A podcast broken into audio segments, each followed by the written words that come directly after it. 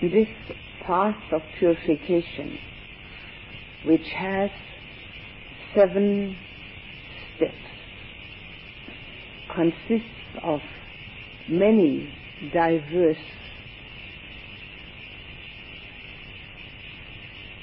possibilities and diverse abilities that we have. Starts out with that purification of virtue, which I have already discussed, and which we need to practice here while we're trying to meditate insofar as it has a connection with our sense contacts to keep them calm and to keep them guarded, the senses, so we don't constantly have to react to something. It depends on our reactions to our feelings. Keep those also on an even keel. There's shame and fear involved that we could arouse in ourselves.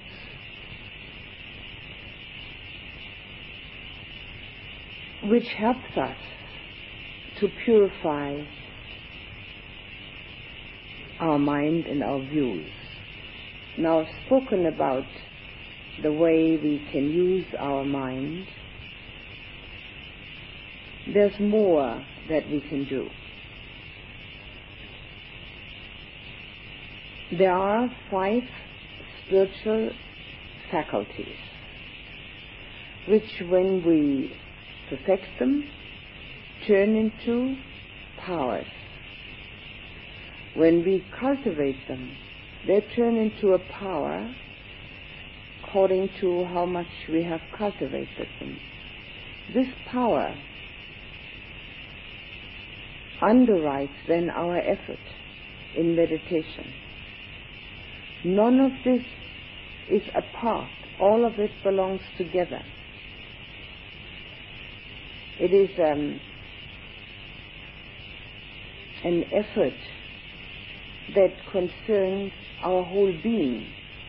It's not just trying to concentrate. These five spiritual faculties are available to all of us. We have them. If we didn't have them, we couldn't cultivate them. If we have a garden without seeds in them, it's no use watering and cultivating, nothing is going to grow. The seeds are there. But we are often, if not always, unaware of which of our faculties, abilities, we should actually pay attention to, be concerned with, develop and cultivate. Because it appears as if it was more difficult to cultivate that which is good and much easier to cultivate that which is comfortable. In actual fact, that's a fallacy. It's a fallacy which comes from partially from our affluent society where we take it for granted that we get what we want in material comfort. And when we don't, we can't understand it. And we also feel bereft because those things don't seem to give us what we're looking for. But it also hinges on the fact that every person has sloth and torpor as one of the hindrances embedded in our natural way of being. Now we have often, we hear about it's very important to get back to nature. But if we remain natural, we'll always remain unconcentrated. That's natural. So to remain natural isn't exactly what we're looking for, is it? And sloth and torpor, the mind which is drowsy and can't be bothered and expects to get something for nothing, nothing and thereby makes the body slothful too, is natural. Not always, but now and then. And therefore, most people don't put their attention on the cultivation of that which would bring them the best results, give them a spiritual growth and emancipation, bring concentration, lead them to harmony, peacefulness, because it doesn't appear to be so easy. All efforts are exactly the same. And since it requires effort to stay alive, and since that is not sufficient, because it's a foregone conclusion that we're not going to be successful with that, we might as well make effort in the right direction, where the results may be extremely useful for us. The five spiritual faculties are compared by the Buddha to a team of horses pulling a wagon. Obviously, the similes that the Buddha used were those that were prevalent in his day and age. Horses and wagons were common. This team of horses has five horses. One is the lead horse, and then there are two pairs. The lead horse can go as fast or as slow as it wishes. The others have to follow. But the pairs have to balance. Unless they balance and go at the same speed, the wagon will topple. The lead horse is mindfulness. Nothing can compare with mindfulness. The Buddha said about it, it's the one way for the purification of beings, for reducing pain, grief, and lamentation, for the final elimination of all dukkha, for entering the noble path, for realizing nibbana, the one way. It is constantly part and parcel of the teaching, and here it, it has pride of place, and the seven factors of enlightenment always have mindfulness also at the top. Mindfulness is a mental formation. We form it in the mind, just like we form all those nonsensical thoughts that keep coming up. The only difference is that the nonsensical thoughts come up by themselves. We don't have to do anything. They just come. Mindfulness we have to be deliberate until it becomes so habitual that we have it as our companion all the time. It's establishing a habit. So what could be more important?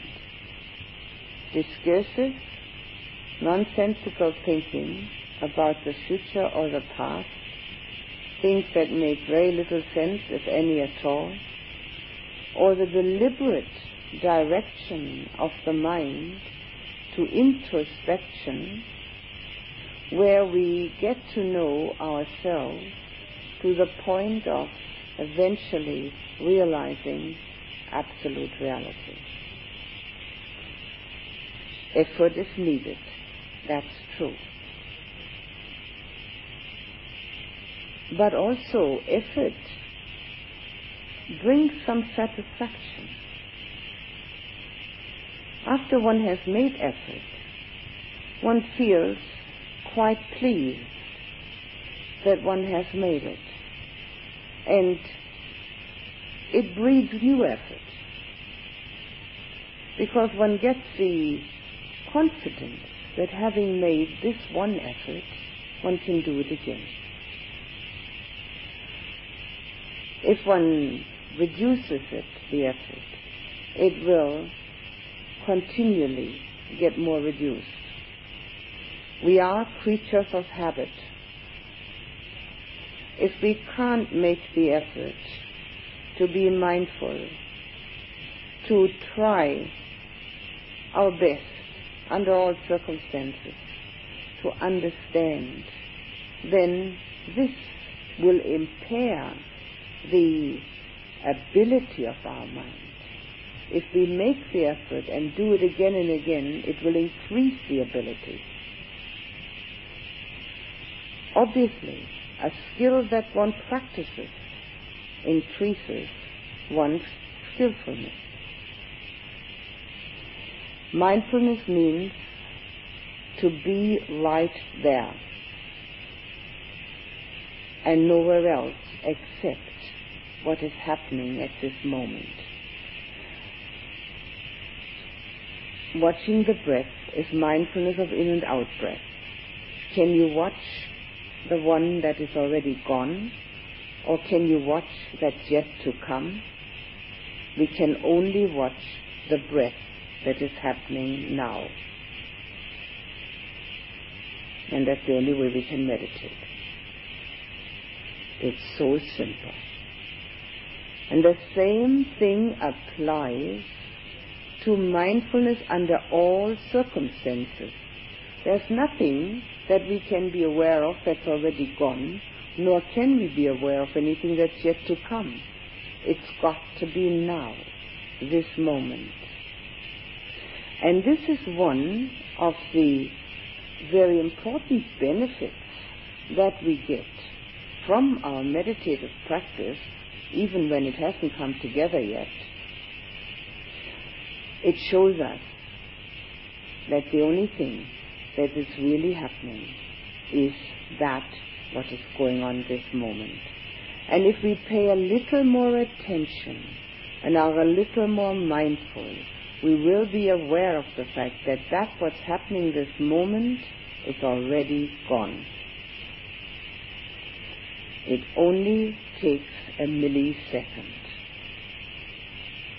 And if we haven't paid attention, we lose that millisecond. And the more milliseconds we lose, the more of our life we will lose. Life can't be thought about, it's got to be lived and experienced. Humanity has that absurd habit of trying to think about it and write about it and discuss it and debate it. We've got to live it. What can we live? Each moment, nothing else. The past is irrevocably gone, the future is yet to come. What can we live now? And if we actually were to do that, we wouldn't have a worry in the world. Because, fortunately, we can't do in our mind more than one thing at a time. We're either mindful and attentive, or we worry, are anxious, upset, angry, or whatever else we try to be. So if we're mindful, we're purifying. The one way for the purification of being. That purifying is automatic because nothing else can go on. In the meditation, obviously, we can only watch this one breath. but outside of meditation, we have so many opportunities to watch. There are four foundations of mindfulness, four possibilities of mindfulness. The first one is the body. When we watch the breath, that's attention, mindfulness on the body, part of body. When we do walking meditation and watch the movement of the feet, that's mindfulness of the body.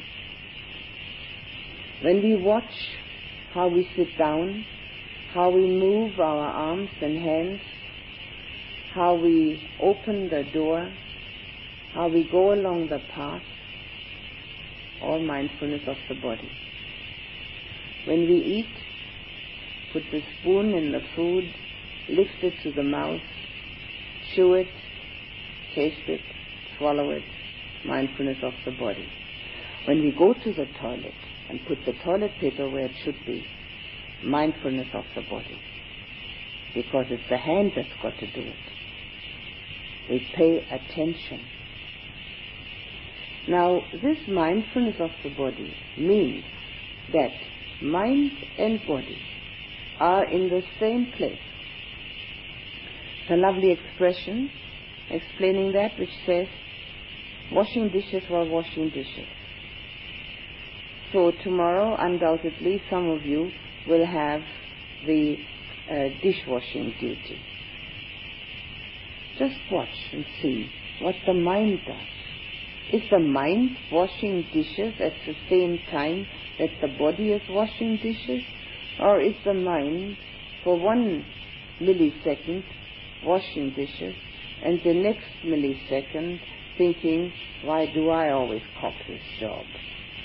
Or the next moment again washing the dishes and the next one thinking, I wish this was over with. Or why are they using so many dishes? Is that really necessary?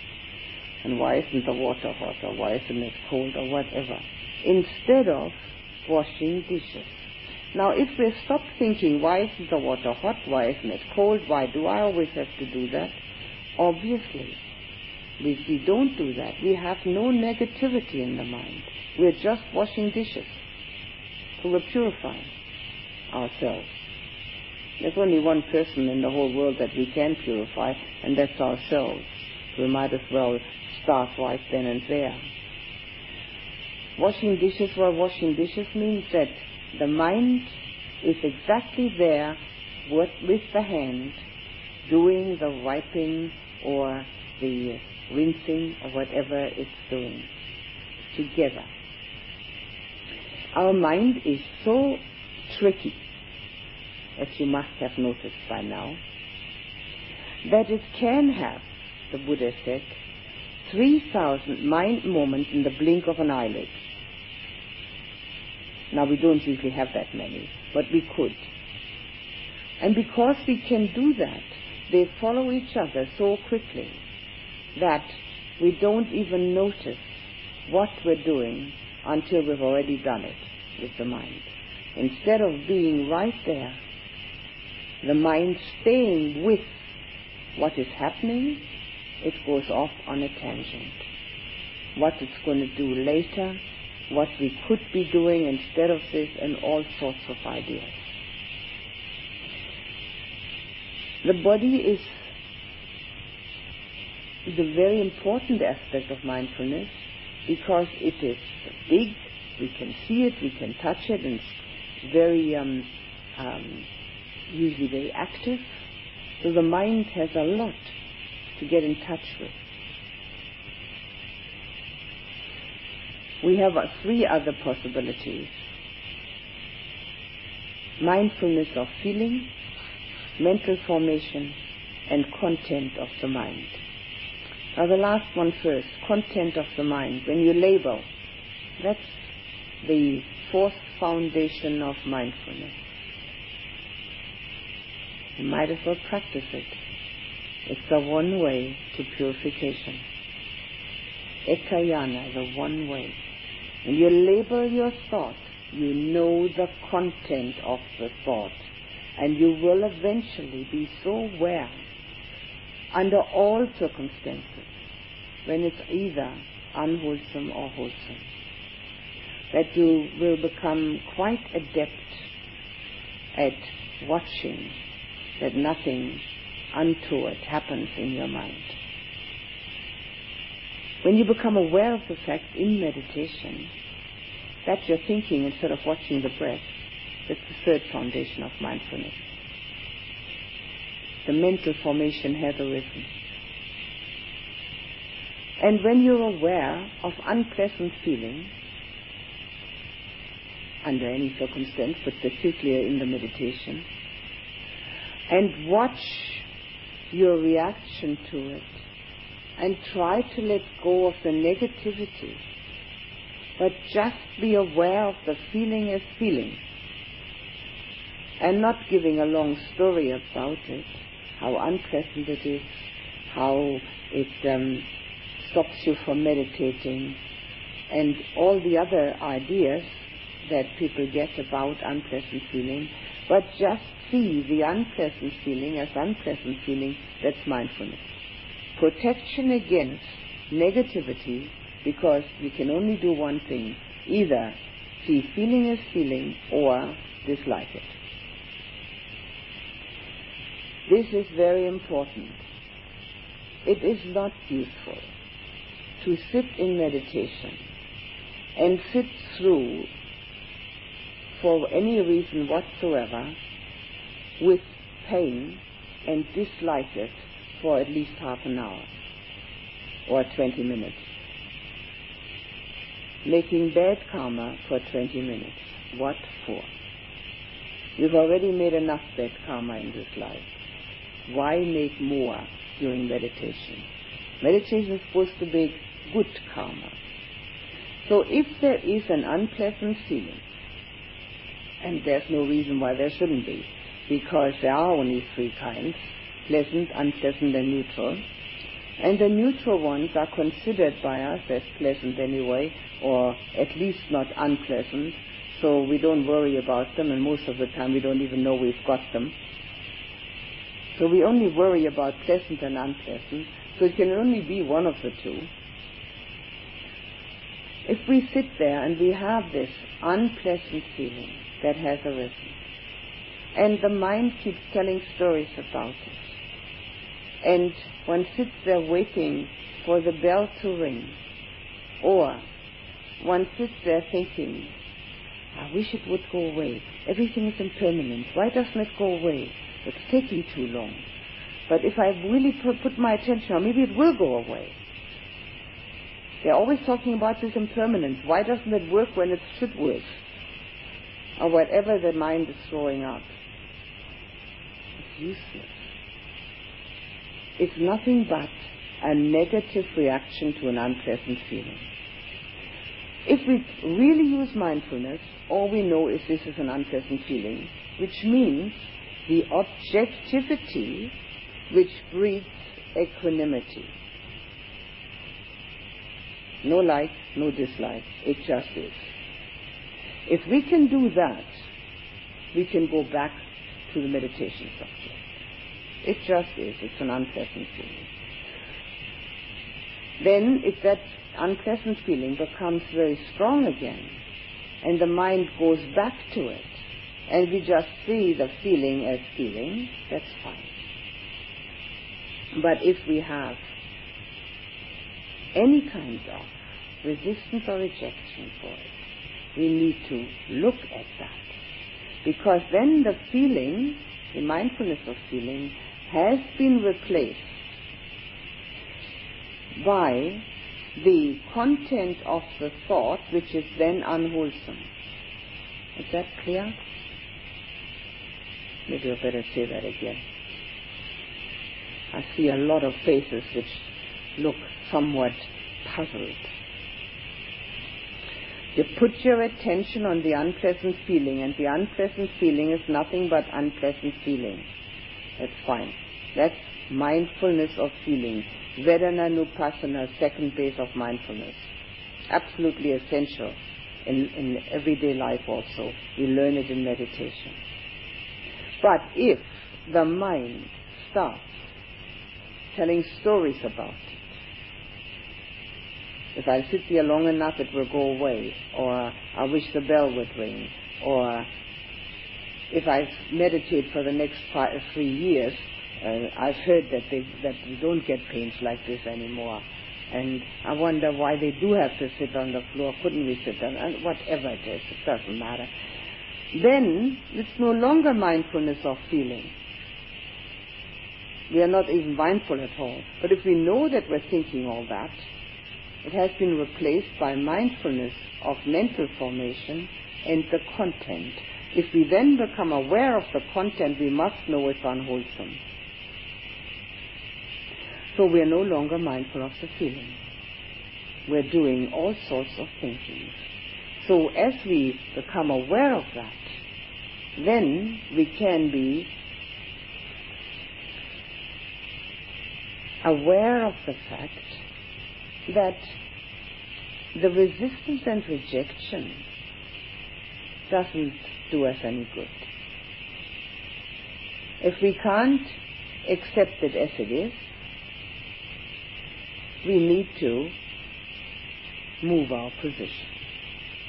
But not instinctively and impulsively, but with a full understanding that negative thinking is not useful.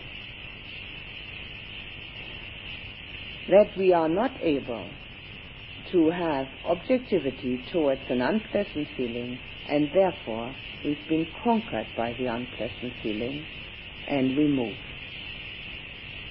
If we do that, we have had mindfulness of the whole process. The process which starts with the touch contact and then goes to feeling and from feeling to the mental formation and then the content of the mental formation. These are the possibilities of being aware, of being mindful. Now the same applies to everyday life. Four foundations. The body, the feeling, the mental formations, and the content. The more we get clear on that while we're meditating, the easier it is to do outside of meditation. It's the lead horse. It's what leads us on the spiritual path. If we don't know where we're at, how can we go anywhere? Have you ever looked on a map trying to find your way to a destination which you don't know, and when looking at the map, realizing that you don't even know which corner you're at? Were you able to find your way? It's impossible. We've got to know what corner we're at in order to find our way on this map. The same here. Unless we know where we're at, this whole path doesn't help us. Mindfulness is the one thing that shows us what we're doing,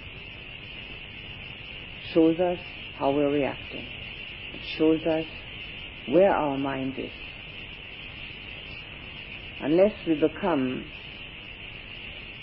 introspective enough to use it, we'll always be in a sort of a fog mindfulness dispels the fog. The first pair that has to balance is faith and wisdom.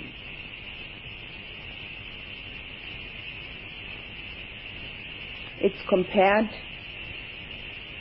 like this. Faith is a blind giant that meets up with a small, sharp-eyed cripple. And the blind giant says to the sharp-eyed cripple called wisdom, I'm faith. I'm very strong, but I can't see. You're wisdom. You're weak, but you have sharp eyes. Ride on my shoulders. Together we'll go far. In other words, in the Buddhist dispensation, we are not requested or required to take anything on blind faith.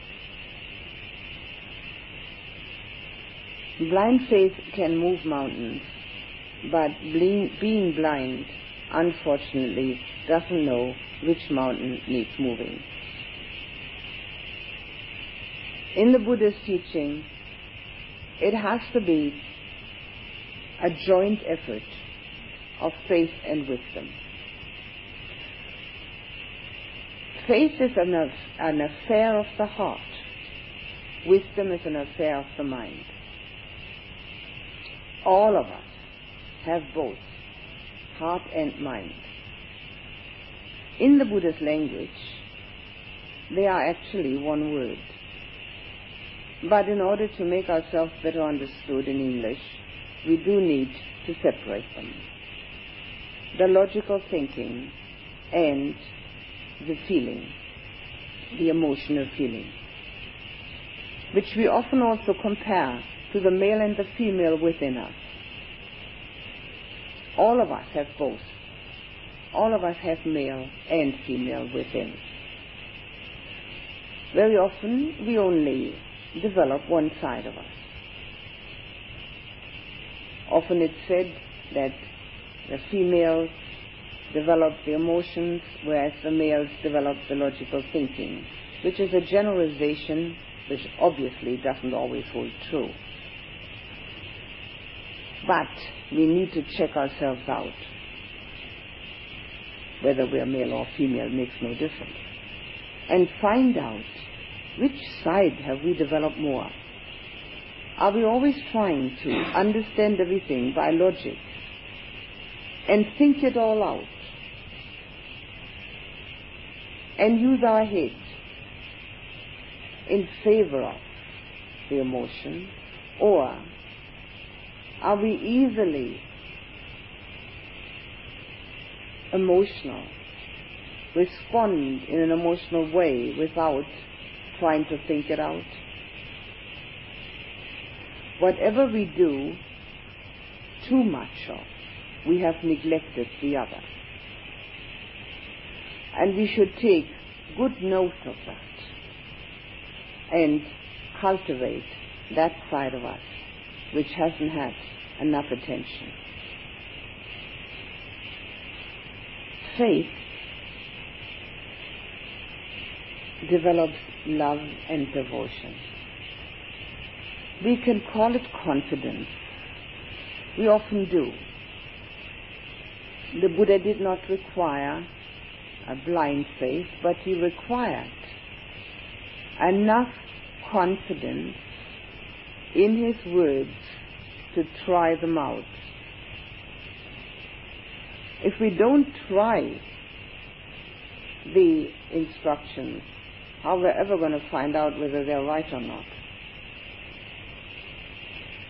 When we have, from personal experience, found that at least one of them is correct in his words,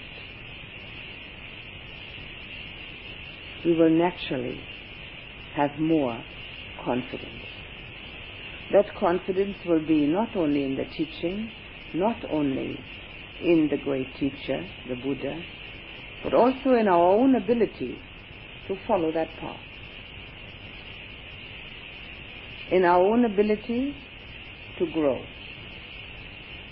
Unless we try to grow, we'll remain like children until we die.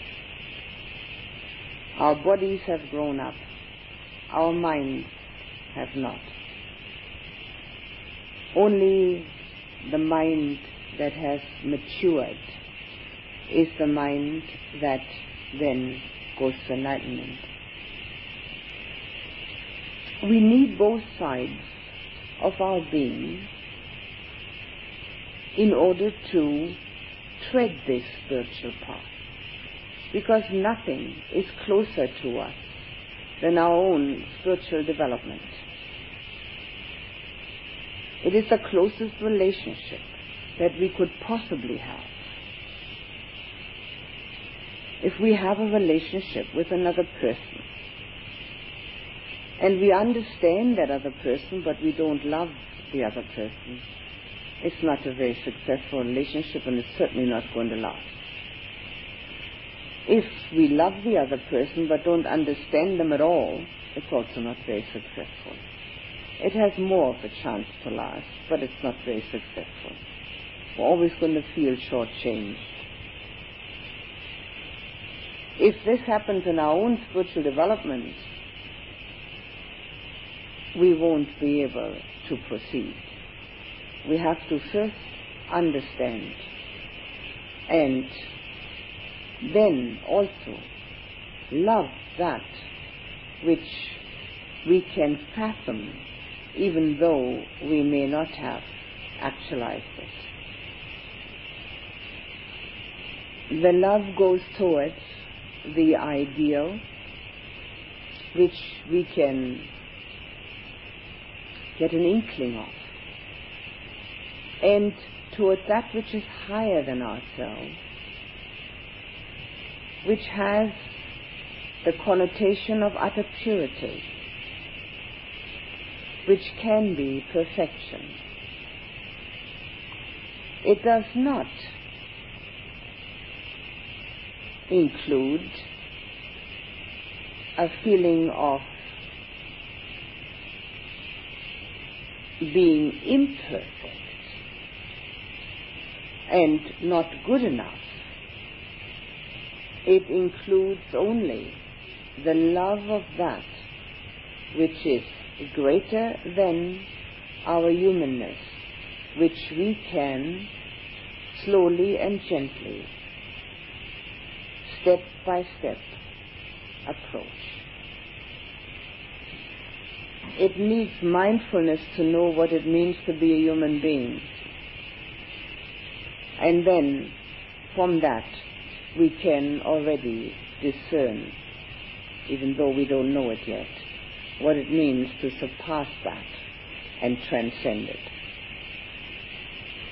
If that love arises, that does not have to be ritualistic. It does not have to be concerned with dogma. It is an affair of the heart which is open which can be giving of itself. Unless we do anything at all wholeheartedly, it doesn't work.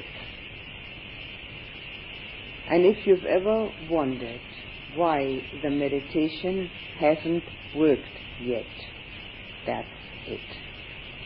No other reason. Wholeheartedly it will work. How can it fail? Whatever we do wholeheartedly comes to pass. Meditation is a science of the mind. It is the ability of the mind, not of somebody's special mind. Mind is mind. It's wholeheartedness which is lacking, not the particular mind's ability. Anybody and everybody can do it. Wholeheartedly means that our whole heart is open and our whole heart is involved. Naturally, the wisdom which is needed requires as its first step information. Which, for instance, at this point in time, I'm trying to give you. That's all you're getting is information. You can't get wisdom from someone else. Wisdom can only come from inside of one. Information is the first step. After having had the information, we still got to remember all that information, or at least some of it. Then, when we have remembered some of it, we have to practice it. And when we practice it, we have to be aware of the experience of what's happening when we practice it. For instance, let's say you get an unwholesome thought. Something like, I can't stand that person. They're, um, they're slamming the doors. I can't stand him. And you become aware of the fact that this is a very unwholesome thought and that you're only making yourself unhappy with that. And immediately you turn it around and you say, what a, a, wonderful person making such an effort to sit through this whole meditation course. And you appreciate that person's effort.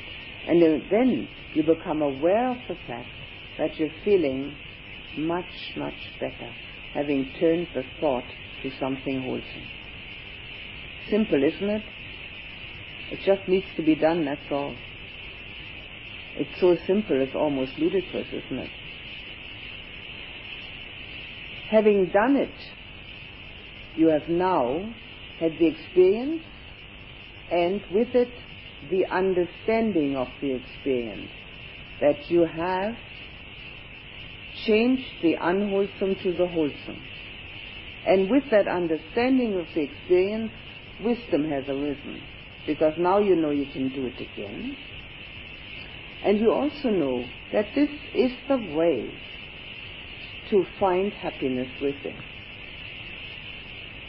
And if somebody should ask you, you can even pass it on to someone else. But it's no use knowing it only. You've got to do it and experience the doing of it and realizing the experience. That's how wisdom arises. The understood experience. We have many experiences within. If we were a little more attentive, more mindful, we would understand our experiences better. And impermanence would not be either a mystery or something to dislike or something to forget, but it would be pervading and permeating our whole existence, and we would see things in a totally different connotation. We have the experience of impermanence, impermanence constantly. But do we also have the understanding of it? Here we have a chance to look at it with understanding. Faith and wisdom have to balance each other. They have to go along at the same pace. If they don't do that, if one overrides the other, we are either over emotional or on a head trip. Neither way works. The uh, both are common, and it applies not only to the spiritual life, it applies to life.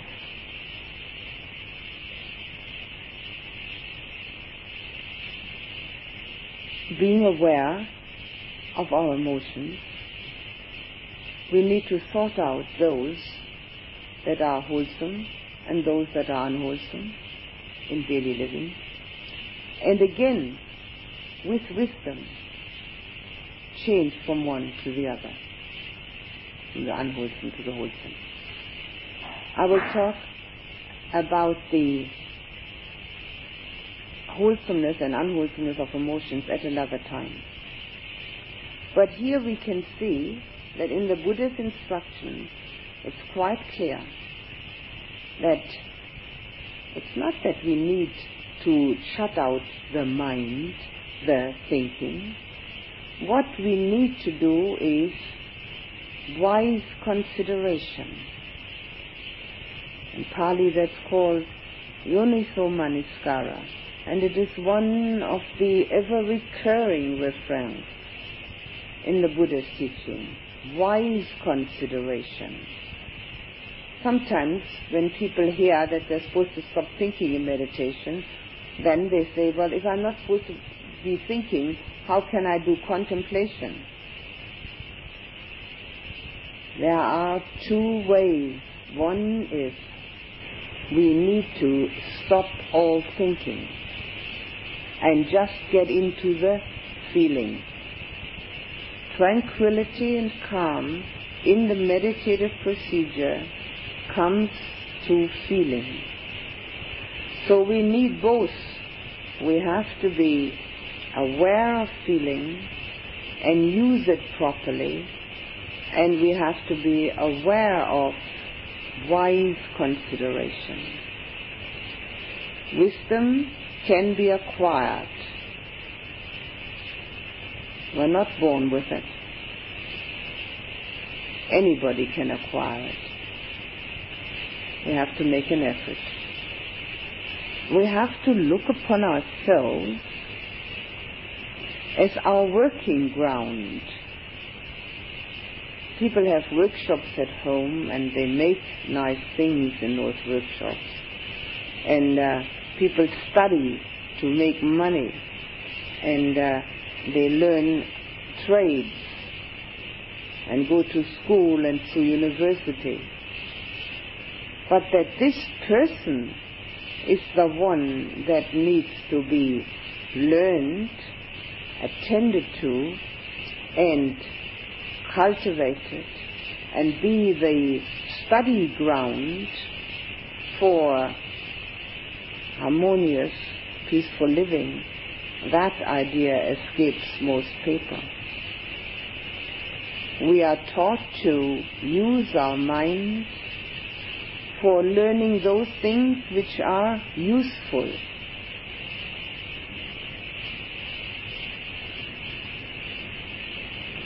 We are not taught to use our heart. Both have to balance. There's another pair of horses, which I will explain to you tomorrow, since from experience it's impossible to listen any longer than 45 minutes, if that long. You can ask some questions if you like. Yes.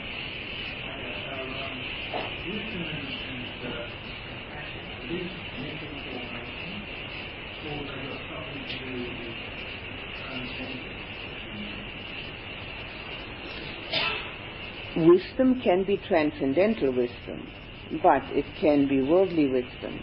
It only transcends the world when it has come to the point of insight, complete insight. But they are, in the Buddha's uh, explanation, all is chitta, which is mind. And within that we have feeling, perception, mental formation, and sense consciousness. And all that is within mind. So compassion is within mind, wisdom is within mind. These are the wholesome formations. There are others which are unwholesome. But wisdom can become transcendental when it has gained insight into transcendental reality.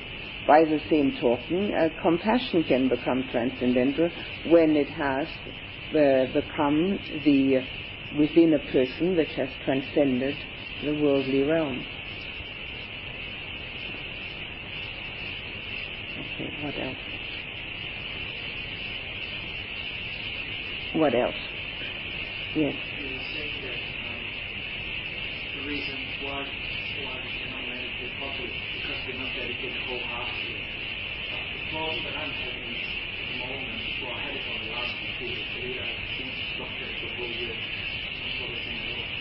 is that um,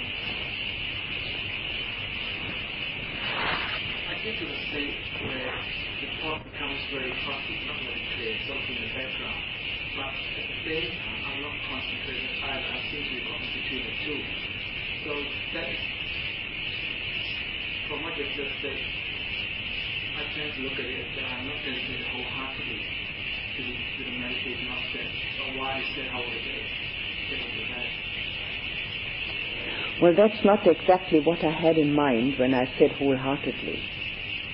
When I said wholeheartedly, I had in mind living a spiritual life where one's whole effort is directed towards purification of oneself, no matter what one is doing. Constantly. Doesn't matter whether one is cleaning a toilet or whether one is uh, typing a, a letter or answering the phone. It doesn't matter. That wholehearted attention to the path of purification. That's what I had in mind when I said wholeheartedly. And when that attention is on that path of purification, under all these circumstances, then the meditation falls into place. These are the support systems. I have no doubt that at this point in time, you have the wholehearted intention to become concentrated. But the support system has to be there. And that's our wholehearted living the spiritual path. Is that clear?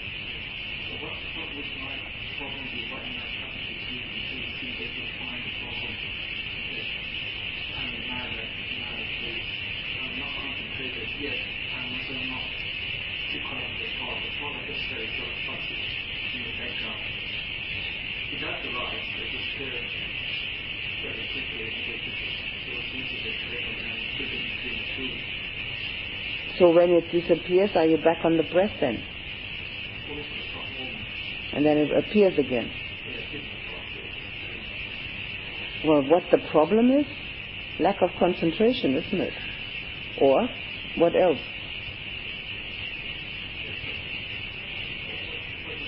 Why, why am I having no concentration? Well, I think I have given that already. the mind hasn't got the strength. It has neither the strength nor does it have the support system. Without the support system, it just doesn't work. There has to be, I've mentioned so many support systems already. They're all needed, every one of them. If you do it here, the mindfulness, in every step you take, the attention on every thought you think, the knowing, every feeling and all reaction. That's your mindfulness support system. The determination, the energy, the perseverance and the patience. The calming and guarding of the senses. All of them you have to use. Then today I was talking this morning about the four supreme efforts, now about the spiritual faculties. The whole gamut. You need all of it, not you, everybody. Hmm? Then it will work. That's a wholehearted spiritual practice. People saying about I'm practicing, and what they're talking about is 45 minutes on the pillow. That's not practice. That's sitting 45 minutes on the pillow. This is practice. The wholehearted giving oneself to that aspect of purification. And if you do that while you're here, during the course, you will find that your meditation will improve dramatically. So try. Alright? Hmm? And don't become dissatisfied with yourself either. This is a human problem. It's not an individual problem. You must be aware of the fact that you're not having an individual problem. This is a universal problem, a human problem. Everybody has the same. So all you can do is use all these supports to the best of your ability, and again and again, when you find yourself slipping, you bring yourself back. That's all. All right. Anything else?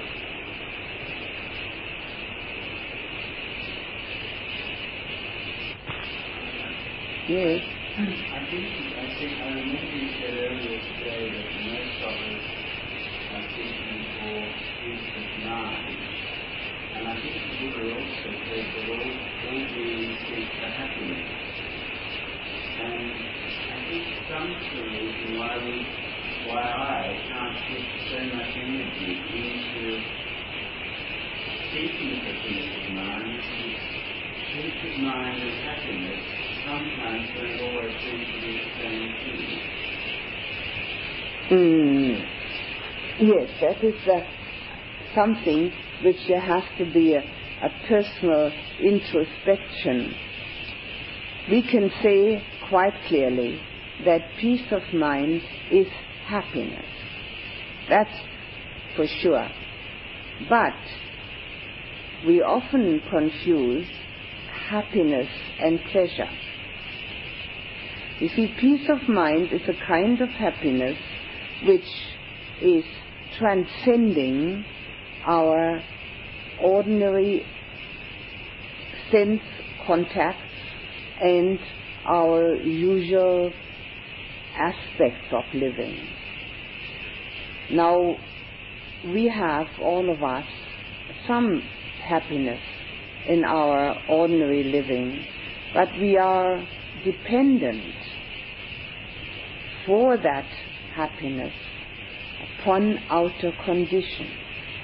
And this is what you need to um, discern, uh, Brian, whether the, the happiness which is not peace of, which is not identical with peace of mind, whether that's a happiness depending on outer conditions. Because the happiness which is identical with peace of mind is only dependent on inner conditions. Does that make sense?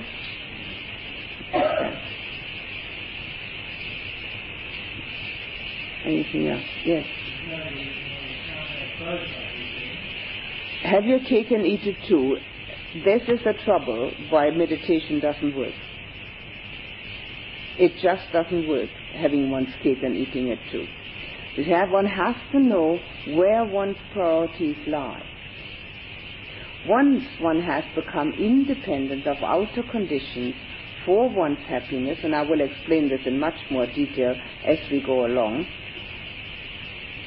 the happiness which comes from outer conditions is also there, but it doesn't have the um, connotation of being afraid to lose it and the connotation of having to look for it. As long as we don't have the happiness from inner conditions, we are certainly looking for happiness from outer conditions and are afraid to lose it if we have some of it. And that's where the lack of peace comes from. So the priority has to be the happiness from inner conditions. Whether we get any from the outer conditions or not, in fact, we usually get far more, but it's not important anymore. We have to really make up our mind which one we are striving for.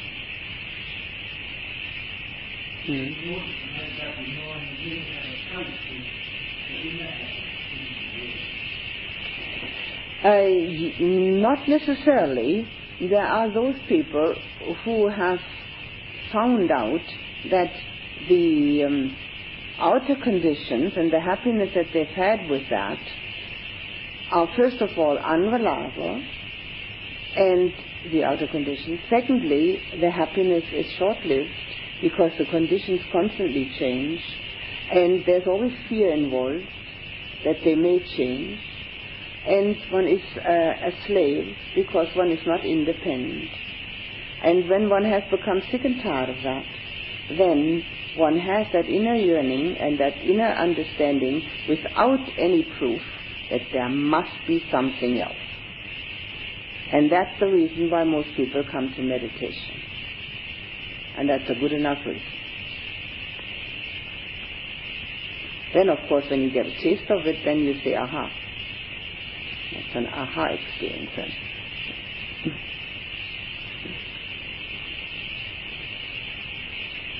Anything else?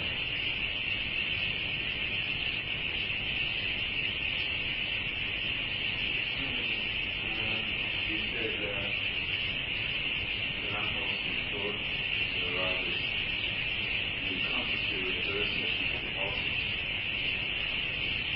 Um, in doing that sort of thing, uh, how do you avoid the tendency of um, self to getting there? Um, Tendency of what? self, yourself, the ego, push its way in there. Uh, but seems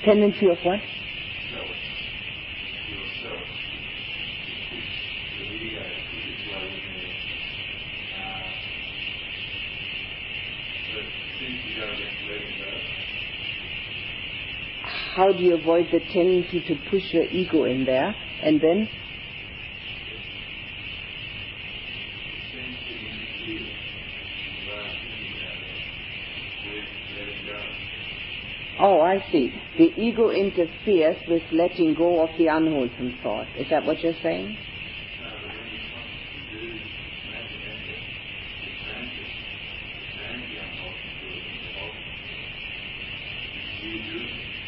Sure. Who is talking just now? You? Are you talking?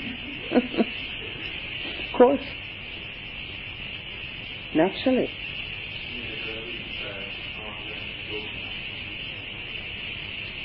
But you said I'm going to ask this. It was obvious. Oh, yes, could be seen on your face. I'm going to ask this now.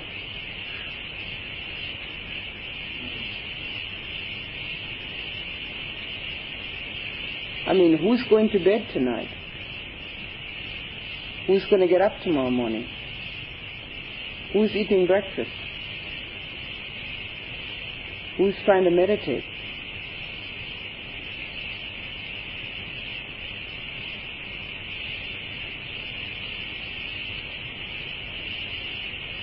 You could find out.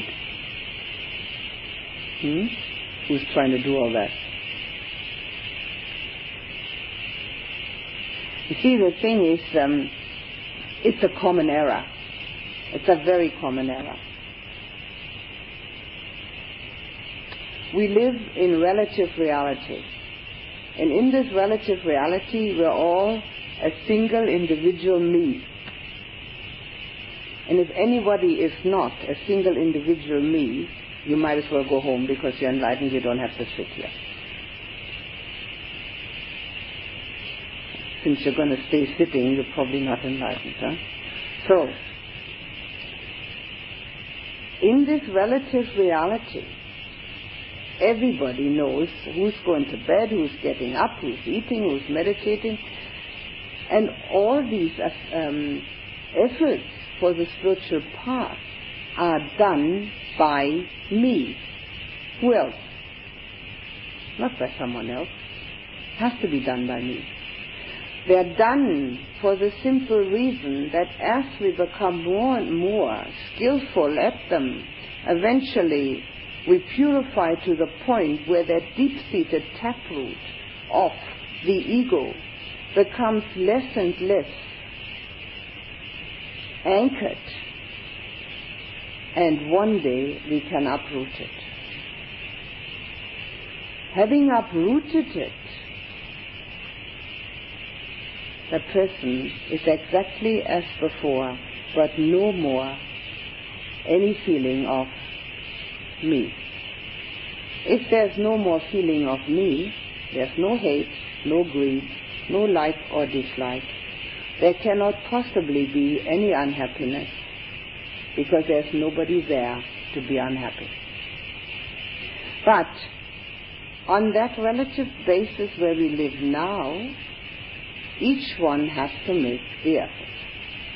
And making the effort will eventually bring results where the ego is at least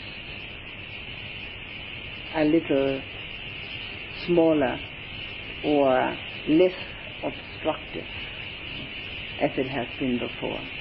You must remember that relative and absolute reality are two like two railroad tracks which never intersect. They are not even parallel.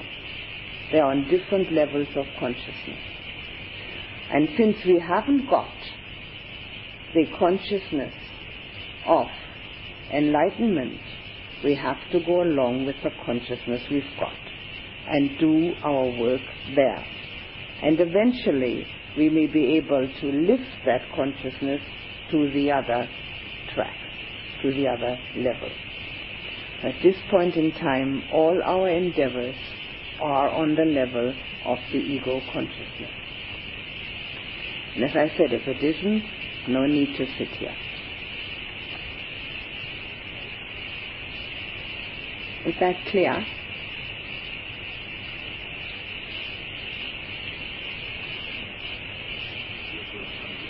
Sorry, I can't hear you. What do you feel contradictory? You're going to?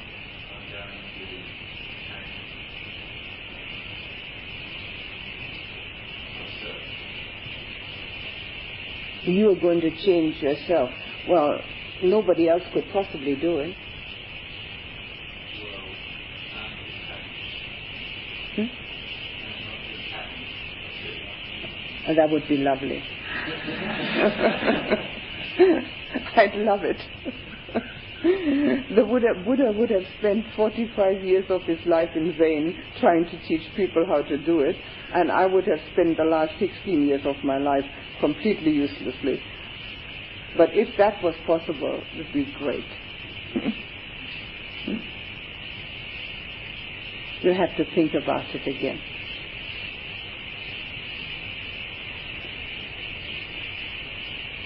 Anything else? Please put the attention on the breath for just a moment.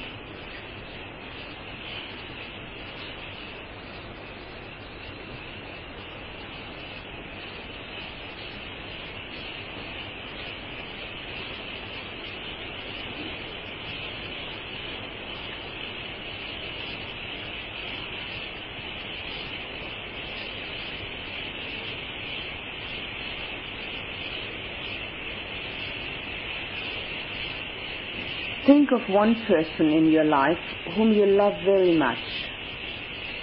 And let that feeling for that person arise in your heart. Being fully aware of that feeling.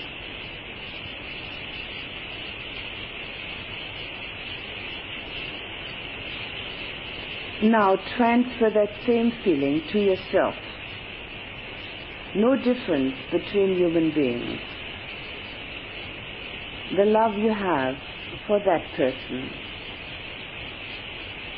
is the same as the love you have for yourself. Let that feeling pervade you, encompass you.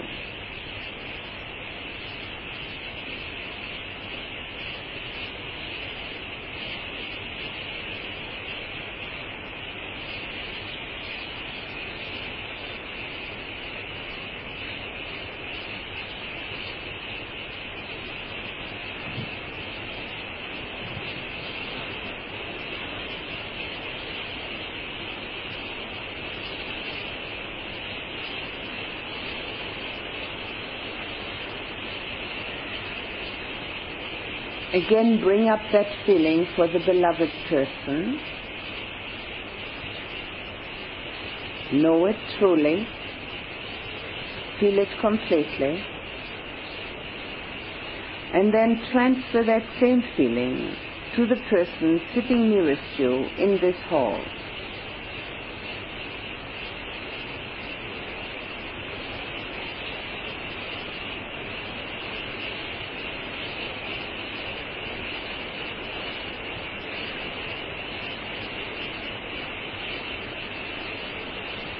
Give that person all your love and warmth, just as you do for the beloved person.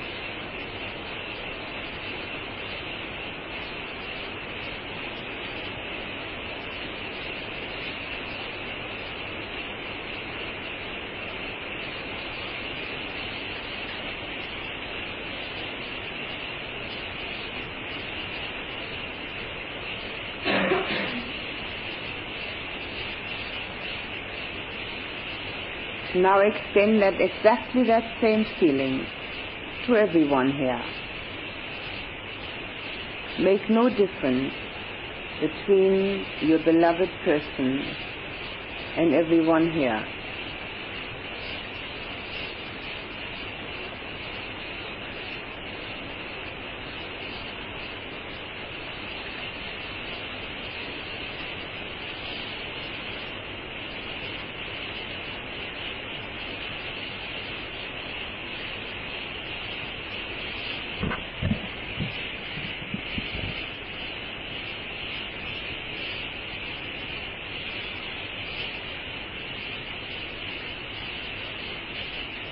Let the feeling for your beloved person come up in your heart again. Be fully aware of it. Let it fill you, pervade you. And now transfer the same feeling to your parents.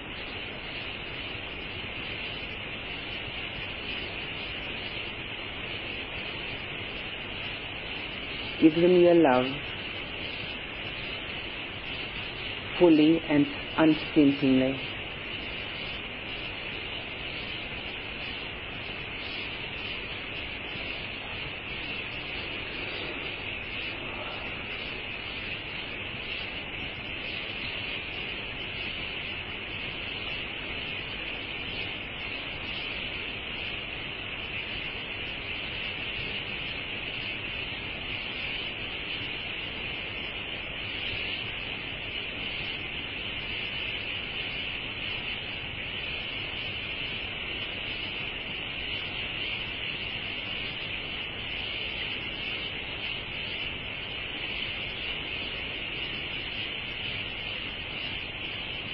Now transfer exactly the same feeling to those people who are closest to you.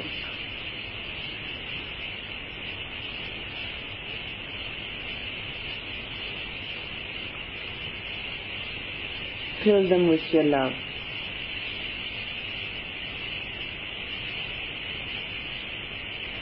Surround them with love.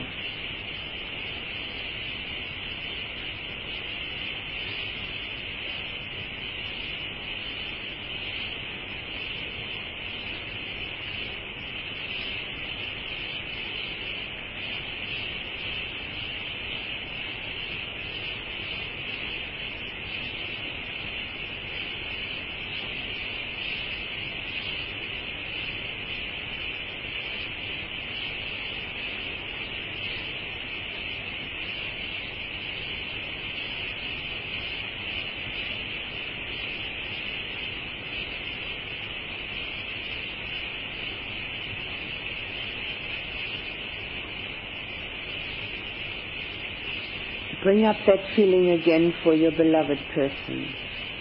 Feel it strongly and clearly. Transfer to all your good friends. Let them have the same gift from your heart.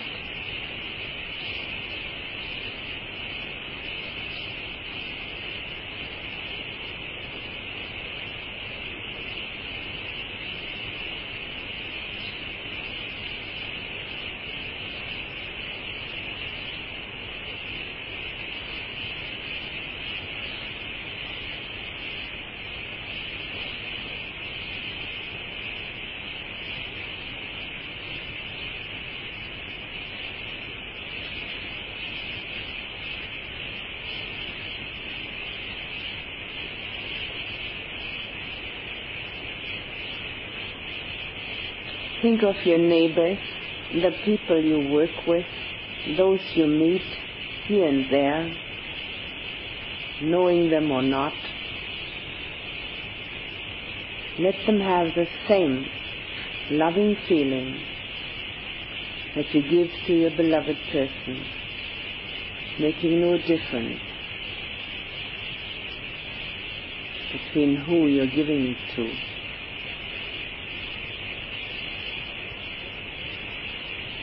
Just let it flow out of your heart.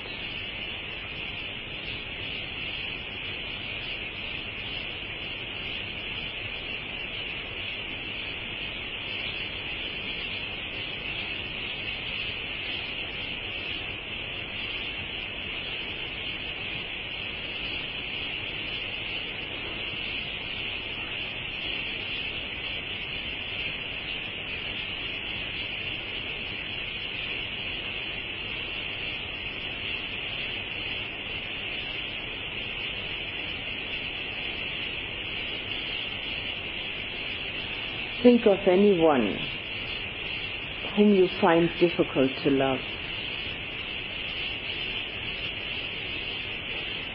Bring up the feeling you have for your beloved person.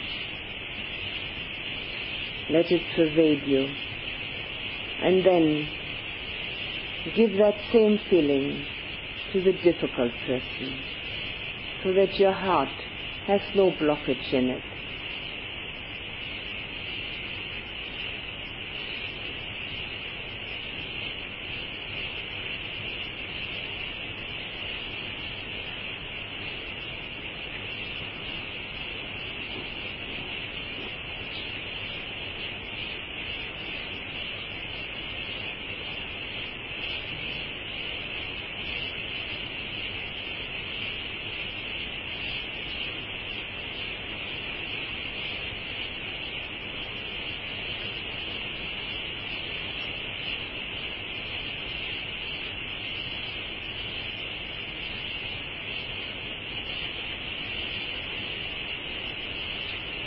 Think of your beloved person again. Let the feeling come up for that person. Let the love for that person fill you, surround you.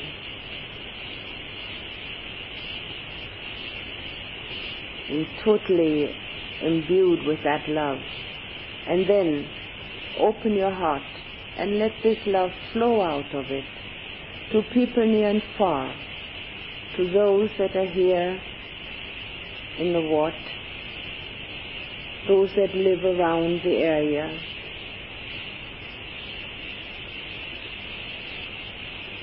in the small towns. Let this love that you have within your heart flow unhindered, unimpeded, as far as it will go. to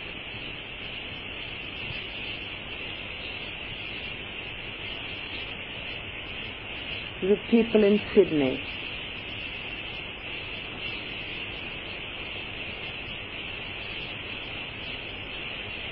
Going into their houses, touching their hearts. And further and further as far as it can go. In the state, in the country, in the world.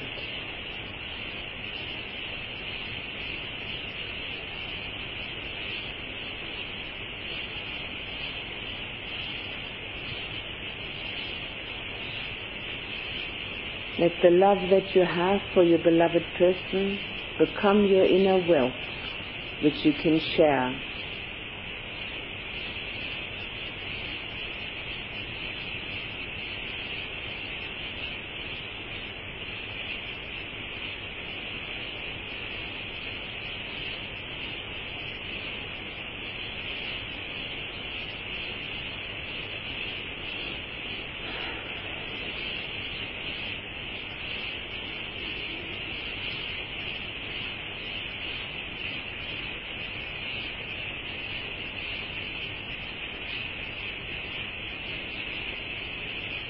now put your attention back on yourself.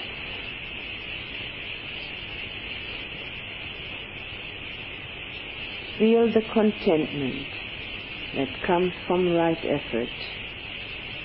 Feel the joy that comes from loving and giving.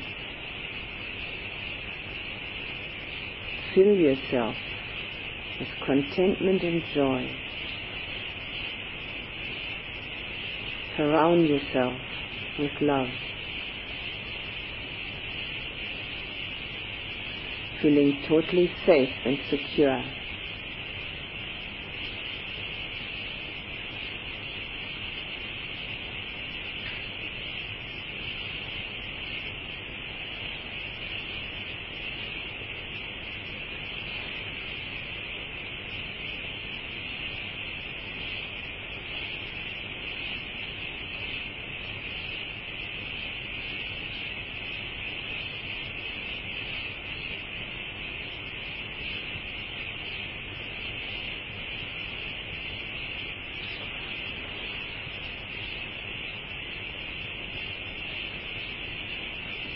Beings everywhere have love in their hearts.